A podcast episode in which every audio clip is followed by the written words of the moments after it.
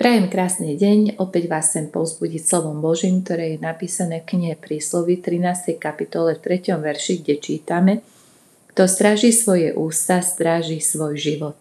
Amen. Milí priatelia, dnešné rané zamyslenie, alebo možno aj tak celodenné, samozrejme má názov jazykové okienko. Verím tomu, že každý z vás zažil rôzne šokujúce situácie, tak eh, vypočujme si jednu. Oco, to bola super špica. Nadchýňala sa už na schodov moja staršia dcéra. No fakt, bolo to morové, kokšo, kožo, pritakávala jej mladšia sestra. Hovorili pochopiteľne o nejakom poslednom filme alebo filmovom hite a z tej náčenej konverzácie, ktorá bola katastrofálna, bolo jasné, že to naozaj to dielko hodnotenia bolo pozitívne ale poznáte, prosím vás, ste výrazní, no to bolo hrozné dačo. No a čo?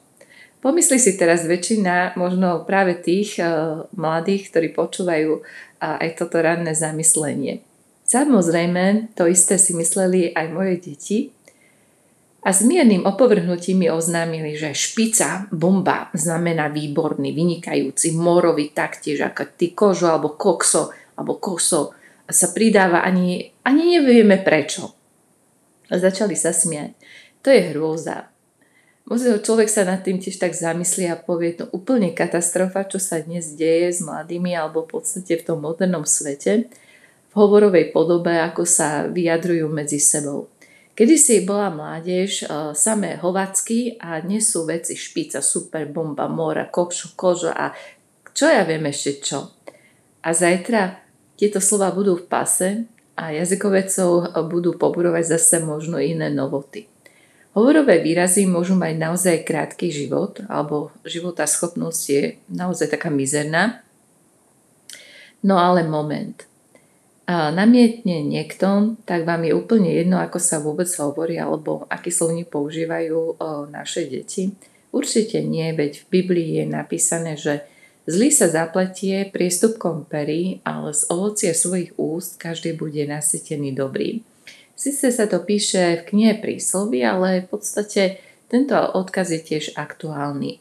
Skúsený apoštol Pavol radí vo svojom liste mladému misionárovi Timotovi ešte čosi iné.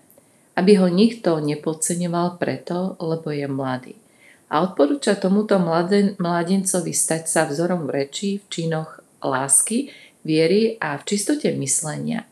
Inými slovami, Pavol radí sústrediť sa na veci, ktoré nepodliehajú móde, aby sme boli in.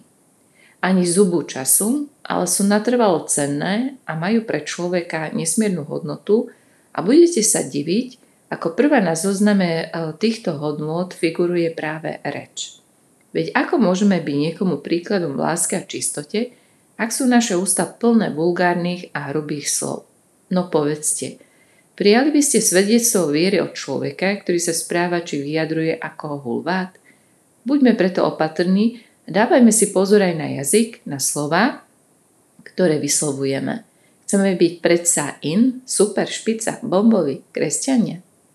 Verím tomu, že áno. Milí priatelia, na záver sa modlíme. Bože, daj nám silu, aby sme sa ovládali v slovách, ale aj v myšlienkach. Amen. Prajem krásny deň.